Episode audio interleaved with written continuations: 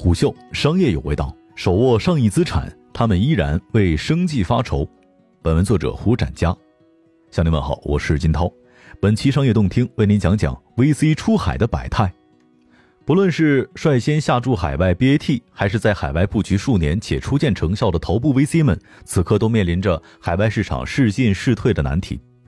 据一位接近阿里出海业务的业内人士称，短期内阿里不会再涉足印度市场。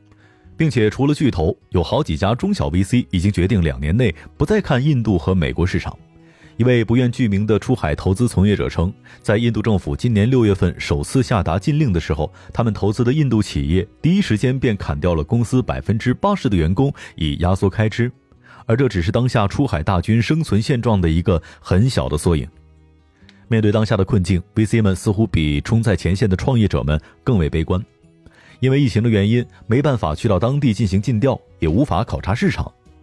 轻松基金 VP 孟德阳表示，过往下注印度的项目回报不及预期，也使得团队不得不把目光重新转向国内。镜湖资本创始人吴优表示，与疫情之前相比，确实更加艰难了。主投美国医疗市场的镜湖资本，在过往投资案例当中，美国项目占据了大多数。然而现阶段，这种地区红利不复存在。一些美元基金已经开始对中国市场采取策略，比如和乳腺癌相关的药，连进入中国市场都变得艰难起来。这样的情况之下，镜湖资本全球投资中国落地的布局也逐渐受到挑战。这种情况下，镜湖资本过往下注的美国项目，目前面临的局面也不容乐观。按照无忧的说法，除了一些美元基金开始对中国市场采取策略，并且已经上升对人才的抵御上。就连美国当地的项目也开始对有中国背景的 VC 变得谨慎，会再三考虑要不要这笔钱。母基金周刊创始人兼 CEO 陈能杰表达了类似的处境，他们服务的 GP 们也开始变得更加小心翼翼。第一梯队的机构开始拿东南亚的钱以及欧洲和中东的钱，第二梯队和第三梯队的机构正面临着募资难题。只不过，有些不甘退出、准备继续镇守原有市场的 VC 开始使尽浑身解数，努力包装自己。对于 VC 们来说，只有当项目回报率不错，下一轮募资才会顺利。如果之前在其他市场收益不好，那么只能把之前的盘子清空，换个身份从头来过。中印关系研究员戴义思称，有一些不愿意放弃印度市场的 VC，为了能够继续实现对印度的投资，开始换壳成为新加坡背景。还有一个事实是一些 VC 们不愿意退出印度的原因。尽管美国 VC 和中国 VC 在明里暗里彼此进行竞争，但中国 VC 挖掘的具有中国特色的创业者和商业模式的打法，美国 VC 短时间内并没有办法完全代替。而除了通过更换名字、摇身一变募集一期新基金之外，还有的 VC 已经开始转场，换个战场继续投。作为早期出海东南亚的 VC，深海资本合伙人石卢磊在形容疫情之后出海 VC 面临的现实状况的时候表示，很多找他推荐项目，大家都有一种抄底的心态，甚至之前从未接触过相关赛道的 VC，在听说某赛道的回报率比其他领域高的时候，也会一股脑的涌上来。尽管找他的绝大多数 VC 并不懂这个领域，但依然不会阻挡他们布局东南亚的热情。就如当初踏进印度市场一样，但让石卢磊感觉到不可思议的是，他们投的一些项目，有些团队甚至都还在国内，对东南亚市场的了解还仅仅停留在数据和感觉上，更不用谈及对当地人文以及政策的了解。此时，中国供应链的溢出价值被提升到了新的高度。当然，在这些 VC 心中，并不是认为在进行一场豪赌，仿佛是在市场环境最低谷的当下抓到了一个新机会。甚至之前从未关注过出海项目的 VC 也开始疯狂撒钱东南亚。尽管美国和印度市场对中国整个互联网出海而言打击很大，但像石卢磊一样放慢节奏的 VC 只是少数。大部分的 VC 依然对新市场的想象力深信不疑。作为在印度市场受到重击的企业，APUS 的创始人李涛称已经被当地下架近十款产品，但他和团队还是继续看好海外市场，并且积极部署其他的地区。和李涛拥有相同的境遇，被印度作为第一批被封禁的企业 Club Factory 的创始人楼云在接受采访的时候表示，他们从印度撤离，在把重心转移到别的地区之后，也在寻找新的市场的机会。当然，他们给出的理由也很简单：印度封禁的两百二十四款产品，不过占近两千款中国出海 App 的十分之一。在美国，真正受到影响的产品也只有 TikTok 和微信。过往 VC 出海投资对于头部项目的关注远远高于中小型创业公司，但冰山之下的很多中小创业者，VC 并未注意到。更为重要的是，在他们看来，美国和印度市场之外，其他很多市场的潜力还有待挖掘。尤其是在游戏领域，即便放弃美国市场，全球其他地区依然牢牢把控着近百分之九十的市场。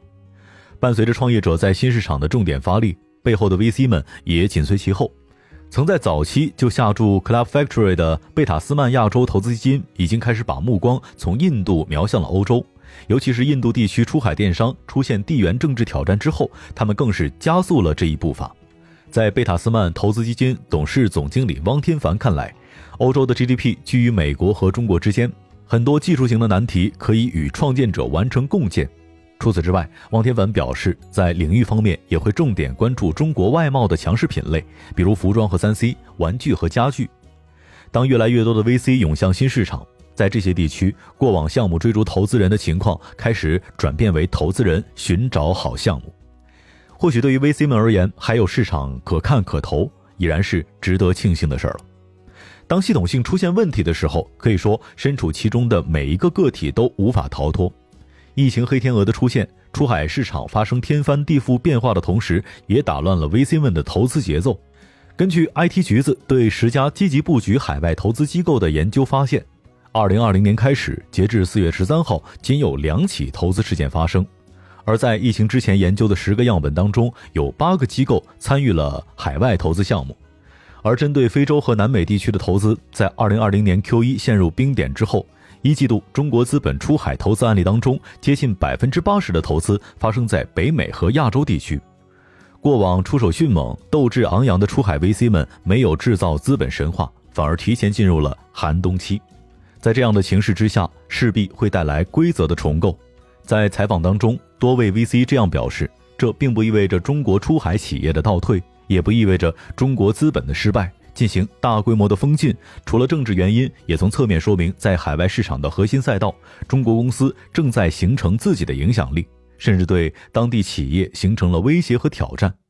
对于接下来 VC 出海会不会迎来洗牌，相当一部分 VC 表示，对于已经形成自己独特打法的 VC，即使错过了国内过去几十年的投资机会，错过了互联网和移动互联网的热潮红利，但抓住这个机会，那些聚焦在海外细分赛道的领跑者可能会起来。这并不代表着大的格局会发生变化，但也有一部分 VC 表示，洗牌一定会发生。一方面是美元基金在这个节点对全球市场的强势出击，会淘汰一部分落后的 VC；另一方面是原有市场的 VC 开始瞄准中东和非洲等空白市场。在同等条件下，所有的 VC 站在同一起跑线上，此时正是洗牌的时刻。而风险过后，具备何种特质的 VC 能够继续在海外立足，他们也给出了自己的建议。首先，对于政策环境的研究和本地化的研究，这是必备的功课。其次，要有中后台的强支撑，在战略布局和投资组合方面，需要具备完整的运营系统，并且要做全球化投资布局，而非只是下注单个市场。再次，在选择项目的时候，创始人团队必须是中国团队，并且在对项目进行判定的时候，一定要注意在中国成立的点，在当地是否依然成立。只有这样，才能够把中国的模式带到海外。商业洞听是虎嗅推出的一档音频节目，精选虎嗅耐听的文章，分享有洞见的商业故事。我们下期见。虎嗅，商业有味道。本节目由喜马拉雅、虎嗅网联合制作播出，欢迎下载虎嗅 APP，关注虎嗅公众号，查看音频文字版。